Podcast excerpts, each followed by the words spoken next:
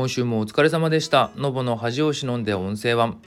えー、改めましてお疲れ様です。のぼの藤谷です、えー、この番組はシンガーソングライター、DTM 講師などで活動している私が毎日更新しているノートの話を中心に日々感じたことや活動についてゆるっとお話をする番組です。最後までお付き合いよろしくお願いいたします。えー、皆様の1週間はいかがだったでしょうか？先週は比較的天気が落ち着いてたんですよ。あの東京とか関東？東京の方は。なので暑いは暑いんだけどあの日が出てないというか曇りの日が多かったので30度ちょっと超えるかなぐらいで済んでたっていう感じですかね。僕家でエアコンは一応つけてはいたんですけどあのいつもドライの設定にしてるんですよ。そうすると寒いって感じるぐらい比較的。まあうちがうち自体が日当たりがそんなに良くない方で悪くもないんだけど良くない方でしかも鉄筋コンクリートなのであまり暑くなりにくい部屋なんですよね。なのでそういうのもあるんですけど比較的涼しいというか過ごしやす家にいる分には全然過ごしやすいような日々を過ごしておりました。皆様はいかがだったですかね？体調とか崩してないですか？これから今週とかは暑くなるみたいなのでねここからも多分梅雨も明けてすごい暑くなるだろうから体調崩さずに気をつけてね。僕の周り結構体調崩してる人多いんだ。なのであのお気をつけくださいという感じで今日もやっていきましょう。ということで始めていきます。いつものようにノートの内容ですね。まずは先週7月16日の日記ですね。まずはあの前回と同じ、えーとこのラジオの告知を書いてますね。前回が20回でした。今日が21回ということでね。ここからまた着々と進めていこうと思っておりますけれどもという感じで。で本題。えっとねジブリの最新作がちょうど公開されたんだよね。まあもう何日か経ってたかなこの時。ね16日公開じゃないもんね確か。うん。あの事前の告知とかで CM 的なものを一切してない本当突然。僕なんかはジブリはすごいジブリというか僕の中で最高傑作は「ラピュタ」なんですよ。もうあれが好きすぎて DVD も持ってたりするぐらいなんですけど。でそれ以降のがね実はねあんまり見てなくってえっ、ー、とねその後トトロは見てる。で「紅の豚」も見てる。で、えーと「耳をすませば」もジブリ作品と言っていいのかな？見てる。えー、あと何見たっけな？後半の俺「もののけ」とか「ポニョ」とか見てないんですよ実は。あハウルは見た。ハウルは見た。うん。そう。タイミングがなくてというか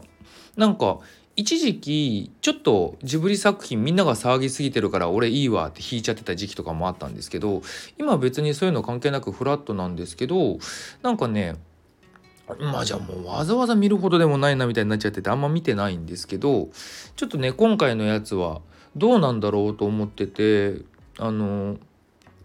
気になってるんですけどねなんかこの日記書いた時とかはほとんどネタバレまあみんなリテラシー高いからジブリ好きな人ってあんまネタバレもしないようにって言ってこう書いてないんですよね。でなんかあの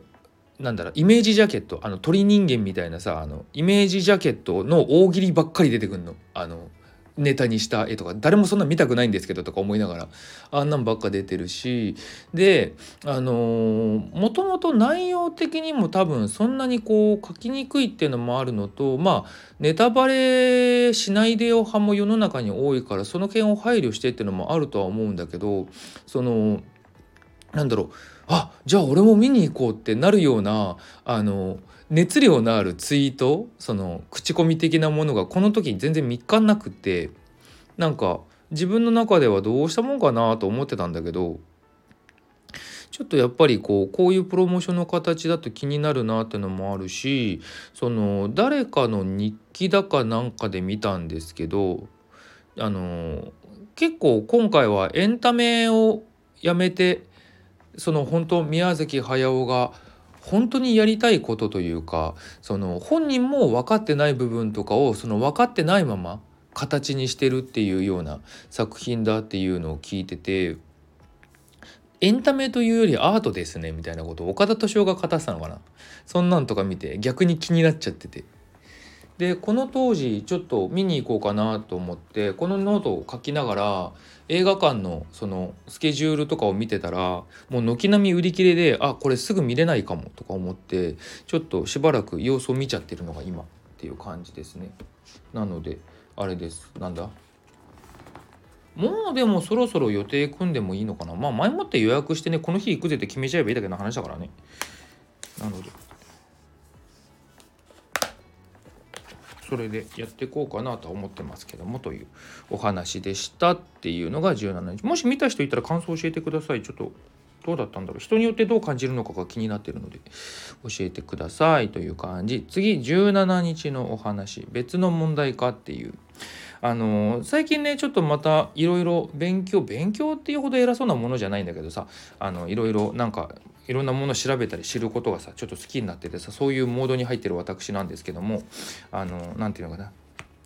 荷物にならないしねっていうタイトルで書き始めたんですがあの知識とか技術がね足りなすぎて困ったことってものすごくあるんですよね。あのそれによって本当なんだろう自分のせいでこう人に迷惑をかけちゃうとかさあと何て言うの？なんだっけ？えー、っとそうそうそう現場を止めちゃったりとかさそういうことってすごいあったからさあのー困ったんだけど逆に知識があって困ったなとか技術がありすぎて困ったなっていうことって経験ないなと思って。まあみんなも結構そうだと思うし当たり前の話かもしれないんだけどさ、うん、強いて言えばあのなんだろうな。自分よりそういう知識とか技術があまりない人経験とかがない人と話す時にこうちょっとどう言ったらいいかなって困るぐらいだなっていうのを思ってて。例えばなんだろうな。音楽とかでもさこう何か作ったりする時にさあのすっごい細かい話なんだけど一つのこう作業工程を踏むか踏まないかでその後の仕上がりが全然違うっていうことって結構あったりするわけですよ。であのそういうのをお話ししたりとか実際こうやってみてこう伝えたりもすることもあるんですけどその形にして伝えた上でもわからないものっていうのもやっぱあるんですよね。うんっていう違うかもしれないがいいかどうかはわからんっていう人もいる場合もあれば違いがわからんっていう場合もあるしとかっていうことって結構あったりするんですよね。っていうのをどう伝えたらいいかなって結局そういう時に僕がこう考えてるものってあの何か言われたなってことだけ覚えといてっていうしかないんだよね。それでこうある時こうふと回り回ってあこれだって気づいてくれればいいかなってそれがまああのあの人に聞いたなっていう思い出し方でもいいしなんか自分でたどり着いたっていうのでやってて何年か後にあそういえばあの時言われてたかもって思い出すような感じでもいいかもしれないんだけどっていうようなことしかできないしその残し方とか伝え方っていうのが一番難しいなって思うことがすごい多いなっていうのを思ったっていう。これがだからね、技術的な部分知識的な部分で言うと今の自分の経験値とか知識だからそう感じるのかなと思ってあのもうちょっとこう何技術とかが高まった時にはまた違う伝え方とか説得力でそういう人たちにもなんか分かるように言えるのかなってふと思ったんだよね。っていう日記なんだけどさあの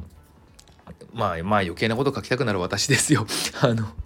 実際にじゃあ僕よりも全然上のところに行ってる人たちっていうのとかを見てみた時にねやっぱりこうそのレベルなりのこう知識技術で話をするからこうやっぱりこう伝わらない話同じような話できる人がいないって言って要はその話できる人数が単純に減っていく同じレベルの人がいないから。ということで余計に生きづらそうだなっていうしてるしてる人もいたりするのでまあそういうことでもないのかなっていうのをこうちょっと思ったっていう。まあこれは多分知識技術というかその人の性格とか特性得意分野とかの話なんだろうなと思うんだけど。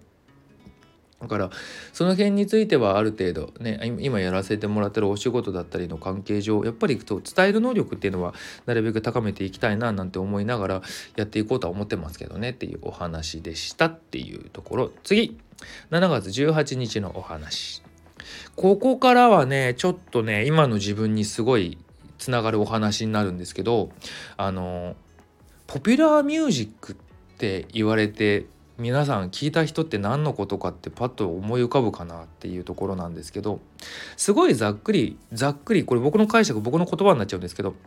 ざっくり言うとその時代時代で大衆に広く愛された音楽って書き方をしてるんですけど要はあのみんながこうその時こう好んで聴いてた音楽のことその当時その時代のまあムーブメントっていうとちょっと大げさなんですけど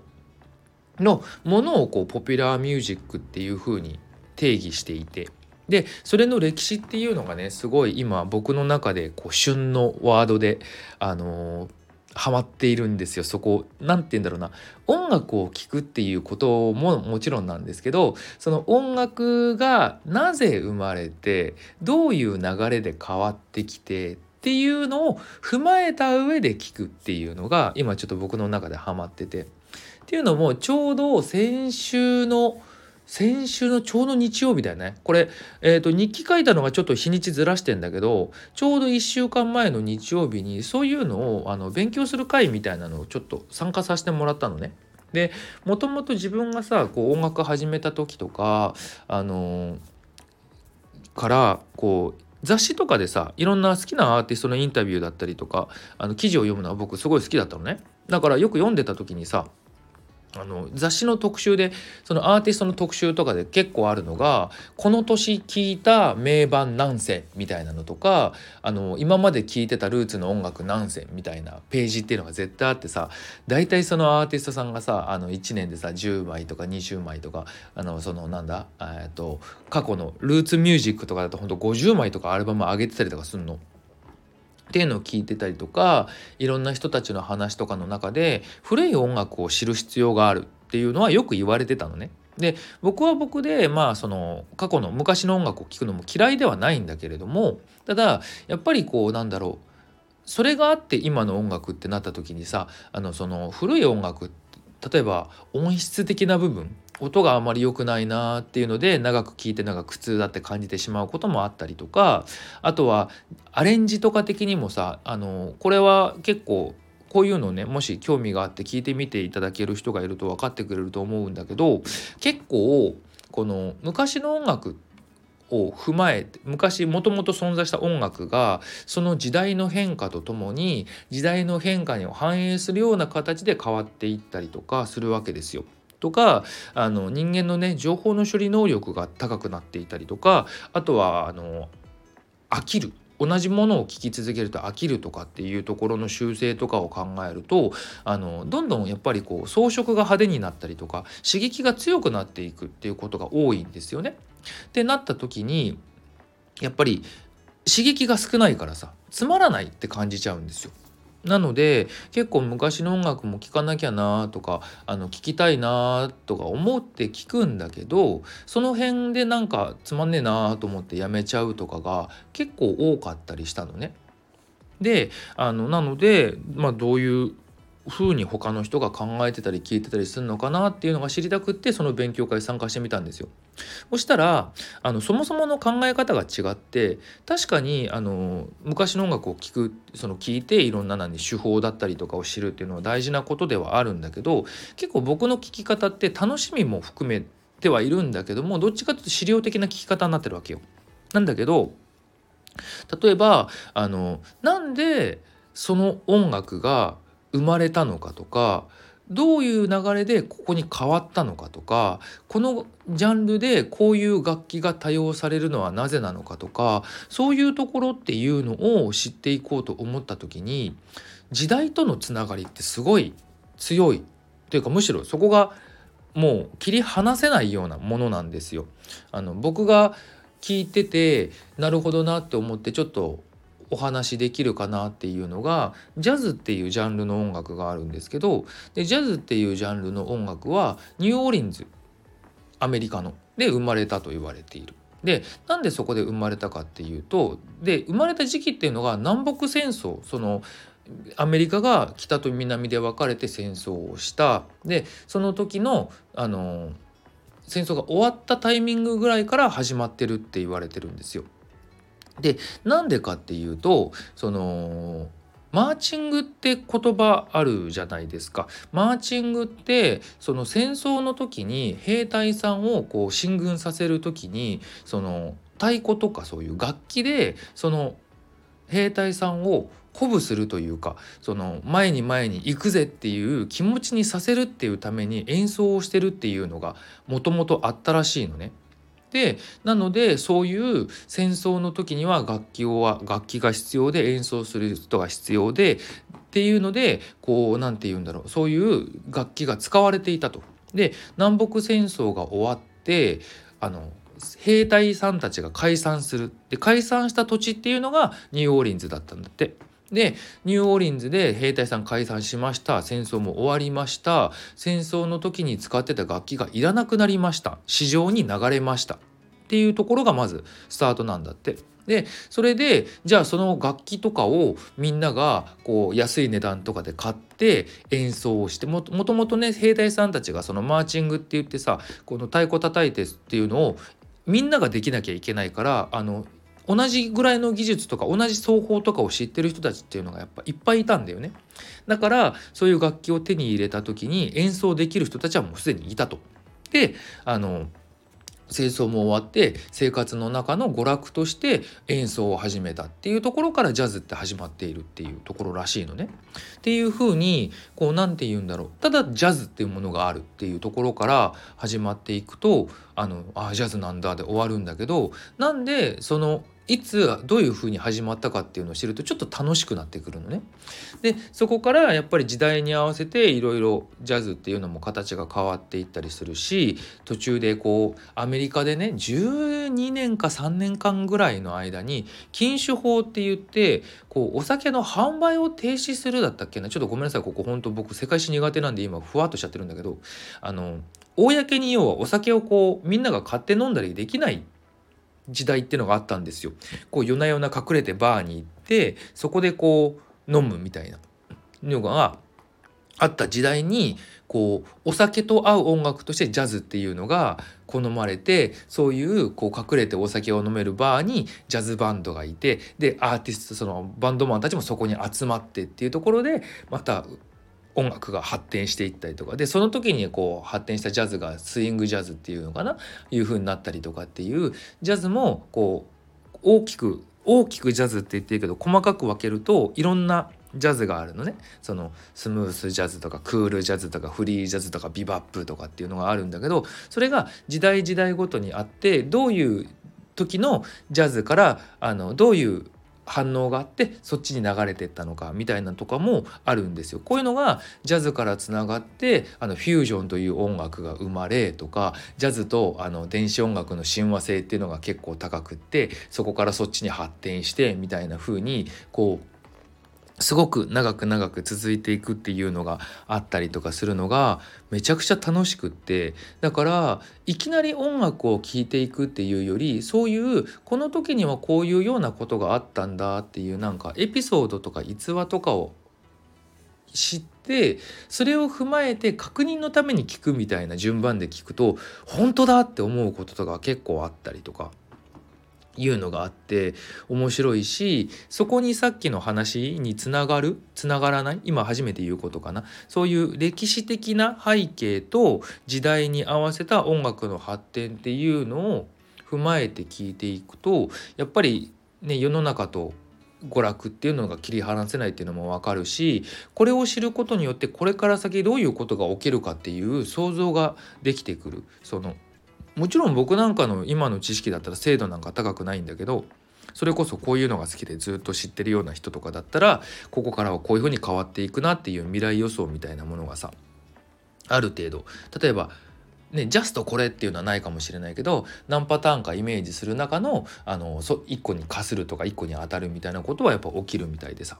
っていうのとかをねこう知っていくとすげえ楽しいなって思い始めてて最近はちょっとなるべくこういうのをこう意識的に調べるっていうとちょっとあれなんだけど今までなんかふわっとこう使っていた時間の一部をこういうのをこうね動画で見てみたりとか調べたりっていう時間に当ててみたりしてるんだけど結構面白いんだよなと思って。でこういうのをねこういう、まあ、これに限らずなんですけど自分が何か興味あるものを調べようと思った時の僕が結構おすすめしている方法があって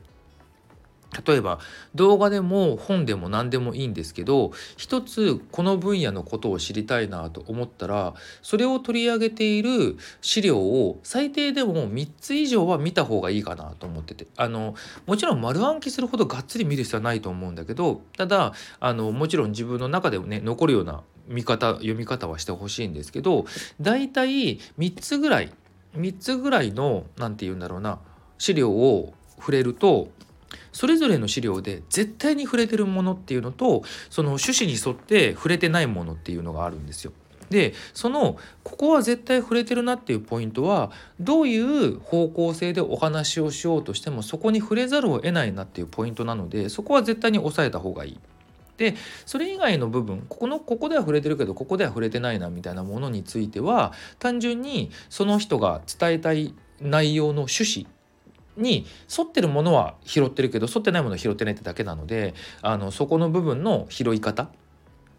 を見てみたりとかっていう風にするとあのそこでもまたあこれここはこの話にはこれは関係あるんだこの話にはこれ関係ないんだってなんか分かったりとかするしっていうので結構いいんですよ。あとあれあの一つの事柄に対する説明の仕方が人によって違うじゃないですか表現が。だからあの1個資料を見ただけだと何言ってか分かんねえなと思ったものとかがあの次の人の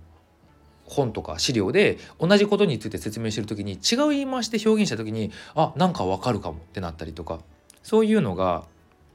結構できるので何か調べようとか知りたいと思った時にあの1個の資料だけで完結するのはおすすめしてないしあの複数のやつでやるとそういうなんだろうな理解の深ま深まり方がねちょっと違ってきたりするのでそういうのをおすすめしたりしてます。っていうお話でした。結構喋っちゃった。次えっ、とこっちでいいんだよね。ちょっと待ってね。そうだね。19日って もうね 喋ってた忘れちゃうんでね。19日の日記日々勉強ですよって。もうここからもう僕勉強とかこう学びモードに入ってるんでそんなことばっか書いてるんだけど。あの見えてる世界が違うっていう話。例えばあのさっきの知識技術の話にもつながるんですけど自分より経験のない人のねこう作った例えば僕で言うと音楽だったりとかっていうのを見てたりするとこう自分にはこう感じてるなあこういうとここういうことできるなって思うものとかが見えてないなっていうふうに感じることってすごくあるんですよね。だからそういうのをあの僕の目線なんだけどこう思ったよとかこういうことができるよっていうのをこう提示したりしてお伝えするんだけどもこれをやることによってこれねあのレッスンを始める前って僕あんまりこういうのって経験なかったんですよ。まあ、僕人にあまり自分の曲聴いてもらうとかってなかったしあの人の曲も僕はあの結構嫉妬してしまうタイプなので あまりいい作品聴くとクソってなってるからあまり聴かないっていうのが昔はあったんですけどあの何て言うんだろうなこうやって人のね、まあ、お仕事としてありがたいことにやらせてもらうことになった結果結果そうやってね人のものを聞いてこういうことを伝えてってやったりする中で逆にあ俺これできるなとかこう言ってしまった以上自分もやらなきゃいけないなっていう責任じゃないけどそういうこととかが結構見えるようになるんですよ。なので結構何か技術身につけようと思う時に自分より格上の人にアドバイスを求めに行く人って結構多いし、まあ、それはそれで間違ってないんだけど機会があれば自分よりちょっとまだ経験がないなっていう人の作品を見てみてそれに対してどう感じるかっていうダメ出しじゃなくってねどう感じているかとか自分だったらどういうふうにさらに発展させるかっていうのを考えてみるっていうのって実は結構いい勉強になるんですよ。なのでおすすめしてるんだけどっていうのをねあのよく思うんだよなと思ってでこれをねこれに気づいたぐらいからずっと思ってるのが翻って考えると自分もやっぱりこう自分がね中でこうやりきったとかもうこれ以上できませんって思ってたものも自分より経験のある人とかから見るとまだまだこここんなことできるよねって余白とかいっぱいあるんだろうなと思ってて。すごいあの簡単なところで言うと音楽で言うとね例えばスピーカーとかあの再生環境っていうのかな？その音楽を普段聴く時にどういうところから音出して聴いてるっていうの。をあの気にしてない人ってやっぱ多かったりするんだよね。それほどスマホのスピーカーでも満足できるしあの満足だとしたら満足だしスピーカーでも例えばあの100円ショップとかで売ってる小さいスピーカーとか電気屋さんの小さいのでもいいっていう人もいるしかといえばこの音楽用のちゃんと制作環境用としてメーカーが作って売ってるあの日本でも何万何十万、えー、ものによってはあの1個何万1個何十万みたいな えあのスピーカー1個じゃ足らないんですけどって結局2個別々で買うんかいみたいなものとか結構あったりするんだけどあのそのスピーカーで音を聞いてるかどうかっていうだけでも実は違ったりするのね。そのなんだろうな自分いい環境いい環境っていうとちょっとあれなんだけどそういうちゃんとある程度のクオリティを持ったスピーカーで聞くと聞こえてる音とか聞こえてるバランスっていうのがあのパソコンのノートパソコンのスピーカーとか iPhone とかそういうスマホのスピーカーだとわからないってことはやっぱあるのででそれを聞いたことがある人からするとこここうだよっていうことが言えるんだけどそれを聞いたことがない人はわからないみたいな。でこれって本当にシンプルであのそのものを用意して聞くだけでもその人の世界変わるんですよ。っていうぐらいあの違うのね。なんだけどそれを経験してるかしてないかだけ本当に聞いたことがあるかないかだけなんだけど全然わからない人はわからないし、あのー、っていうことって結構あるんですよ。なのであの技術的にある程度の熟練度がないとわからないってことももちろんあるんだけどそのちょっとあの環境を変える例えば本当物を買うとかでもいいし行くでもいいしそれだけでも変われることって結構あるのでそういう風なね部分で自分ももっと知ってるものというかその知り方を深くしていきたいなっていうのをいつも思ってるんだよねっていうお話でした。はい次20日の話また走りますというやつですね。あのちょうどねカラオケの業務が改めて来てたのね前回の終わらして今回の発注も来てで今回の発注が比較的トラック数としては多くなかったのであの結構順調にあれこれ結構拾えてるなと思ってあのー、順調だったのでちょっとあれしようと思って何て言うの？ちょっと午後休憩しようと思ってずっとしばらく家からあまり出ない生活をしていたので出ようと思って で買い物をするというより散歩しようと思ったのね。であの僕が住んでるところってあの大きい大通りが多かったりとか結構こう目的地までちょっとだけ歩く歩くなっていう印象の場所が多いので久しぶりに自転車乗ろうと思って自転車乗ってポープラーっとこう近所の周りを何て言うんだろうな探索っていうのかなあの今まで結構こう自転車でぐるぐる回りはしてるんだけどあまりこうどこに何があるかって把握しきれないままふわっと帰ってくることが多かったからちょっとその辺をねもうちょっといろんな街並みじゃないけどさこう建物とかどこに何があってとかっていうのを見たりしながらこうゆるっとこうちょっと動こうかなと思って自転車こいだりとかしてたんですよ。っていう時にねこう結構だから、あのー、作業もそうだしやることのこと考えてこうやらなきゃやらなきゃにすごいなってたんですよね。こう本当になんか普段俺洗剤とか自分あの近所にさ、まあ、ドンキとか行ってさ買ったりとかするんだけどもそういうのもなんか億劫じゃないけど、うん、になっちゃって通販で買っちゃったりとかしてたのよ。まあ本当はそういう買い物がある意味気分転換散歩みたいな感じで行くっていう習慣をしてたんだけどそれすらしたくないっていう感じにもうしてる場合じゃないなのかしたくないなのかまあ暑くて外出たくないっていうのも多分あったんだと思うんだけどなんかそういうので比較的こもりがちだったのでちょっと出ようと思って出たんですけど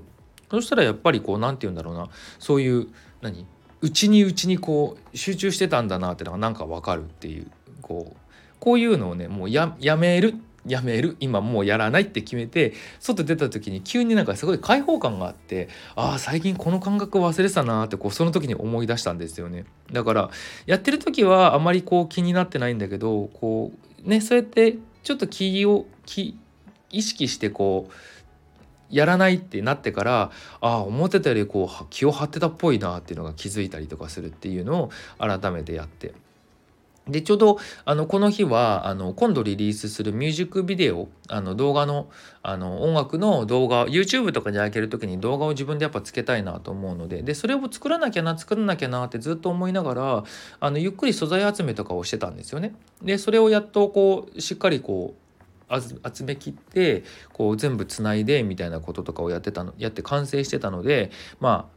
そういうのもあったんだろうね。こうだからカラオケの作業もこう順調に進んでる作っておきたかった動画もできた。っていうのでなんか一個解決したじゃないけど一息ついたみたいな感じでこのタイミングになったっていう。まあままたね次のいろいろがあるのでまたここから止まらないんですけど。っていうお話でしたっていう。次。お楽しみにっていうやつ。これはもうさっきのお話の続きですね。あのー、前もお話ししてたし、今もお話ししたその新しい曲の配信が、えー、と来週、もう日曜日から僕週を明けたっていう数え方をするので、今週の26日水曜日に配信開始しますというお知らせの、えっ、ー、と、なんていうの、告知をしました一応ねサビの部分だけをこうちょっと動画をねショートバージョン作ってツイッターとかに上げたりいろんな SNS に上げたんですけど結構ねいいねいただけることが多くてよかったななんて思って音と映像がね結構雰囲気が合ってるのまあ完全にフリー素材なんだけどさ合ってるのでちょっといいものになったかなと思っているのでっていう感じですね。でこれについてはちょっとまたね、あのー、実際配信されてからあの曲にことをちょっとノートに書いたりラジオでお話ししたりしようかなと思ってるんですけどっていう感じでございます。是非聞いてくださいねっていうやつです。次最後テストがないからねっていうお話。これはあのさっきのポピュラー音楽の歴史についての話につながってくるんですけど、あのー、それにね興味を持ったところから世界史にまでちょっと興味が広がってきちゃったんだよねっていう要はさっきも話したんだけどこの時に話したんだけどさその時代とつながってくるって話をしたじゃないですか。だからさっきのその南北戦争が終わってそのタイミングで兵隊さんが解散して楽器も市場に出回ってみたいな風にこの歴史的な出来事と音楽が生まれたり変わってくるエピソードってつながってたりするんですよ。なのでそういうのを知る時にこう音楽をまず聴いたり知ってからじゃあその時の時代はっていう遡り方もありなんだけどなんかそれとは別で世界史世界の歴史どんなだったんだろうっていうのがすごいこう純粋に興味が出てきてしまって。例えば結構ポピュラー音楽史とかそういうのをねあの巡っていくともうアメリカから話が始まることが多いんですよ。だけどじゃあそのアメリカってどういう成り立ちなのっていうところになってくるともともとヨーロッパのイギリスとかポルトガルとかフランスとかそういう国々が自分たちの国の領土を広げようと思ってこう船を使ってアメリカという国に渡ってそれぞれの土を支配していってっていうところから始まっていたりするんですよ。でポルトガルなんかはこの侵略していってこのアメリカにもともといた人たちっていうのをどんどんこう殺していってしまって人がいなくなっちゃった。人がいなくなっちゃったからどうしようっていうことでアフリカから奴隷という形で人たちを連れてきてあのどうにか回していったっていうようなことが起きてたりするのね。っていうようなこういろんな人たちいろんな国の人たちがわーって乗り込んでってそれぞれの土地を俺たちのもんだぜっつってこう発展させていったからすごいたくさんの人種がいるっていうだけど、まあ、時代の途中でアメリカはアメリカで、まあ、その例えばイギリスとかもそうなんですけどもともとイギリスにいるイギリス人とアメリカに移住したイギリス人の中で対立が生まれたりするわけですよ。っていうところで戦争だなんだっていうことがあったりとかもろもろあってなんかアメリカはもうアメリカですっていう風になったのが今っていうだからま国土としても大きいし人口も多いしあの人何人種としてもたくさんの人たちが混じっているっていうような状態になってたりとか。あの世界的なね音楽の発信地とか流行るのにアメリカから発祥するというかアメリカのものが多いっていうのがあるんだけどなんでそうなるかっていうとやっぱりこう、まあ、そもそも人口が多いとかもあるんだけどたくさんの人種の人たちがこうそれをいいよねって思ってるっていうもうアメリカの中でこう何て言うのかな一個抜きんでるにあたってたくさんの人種に対してあの訴求できるような作品ができているっていう。でね、アメリカ国内でのたくさんの人種の中に刺さっているものであればアメリカを出た他の人種にも刺さるよねっていうことで世界的に広まりやすい。日本の音楽の場合は日本国内でこう完結しているものだからあの日本国日本人の感性に一民族の感性に合うものであればあの良いっていうような作りになってしまうから今はね世界中に発信されることもあるからあの世界中に日本の音楽好きっていう人がいるっていう話はよく聞くけれどもそれでもやっぱりこうなんだろうなそれはそういうところにいるそういうものに反応する感性を持った人に刺さっているだけであってそうではない人たち全員にまでわーって刺さるようなものとはちょっと違うものになってるっていうその国土的な背景だったりとかその大元の国の成り立ちからそういうことが起きてるとかっていうこともあるんだなっていうのを知っていったりするとなんか面白いんですよ 単純に。なので例えば1800何年に何があったとかあの何々の戦いがどうでみたいなこうなんだろうテテスト的な覚え方は僕はあまりしてない。もう本当になんか一個のエンタメとして見ちゃってんだけどね。なのであれなんですけど結構そういうなんだろうな学生時代になんとなくワードだけ聞いてたとかなんとなくワードとふわっとしたイメージだけ持ってたものがなんであのももっと具体的にどうだったかとかそういうところとかをこう何て言うんだろう知っていくと面白いなと思ってっていうのをね今ちょっとやってるの。もし皆さんも興味があったらやってみるといいかもねっていう。あとこれ余談なんだけどさ YouTube とかで歴史系の動画歴史をこう解説する系の動画とか見てるとやっぱ途中で CM 入るじゃないですか。でそういう時の CM がなんか意識高い系じゃないけどさこの歴史を交えたビジネス書の CM みたいなのばっかり出てくるの。なんかそういうとこやぞって思って。その何て言うの。なんか変なさこうわかんない。これちょっとごめんね。ことをこれ聞いて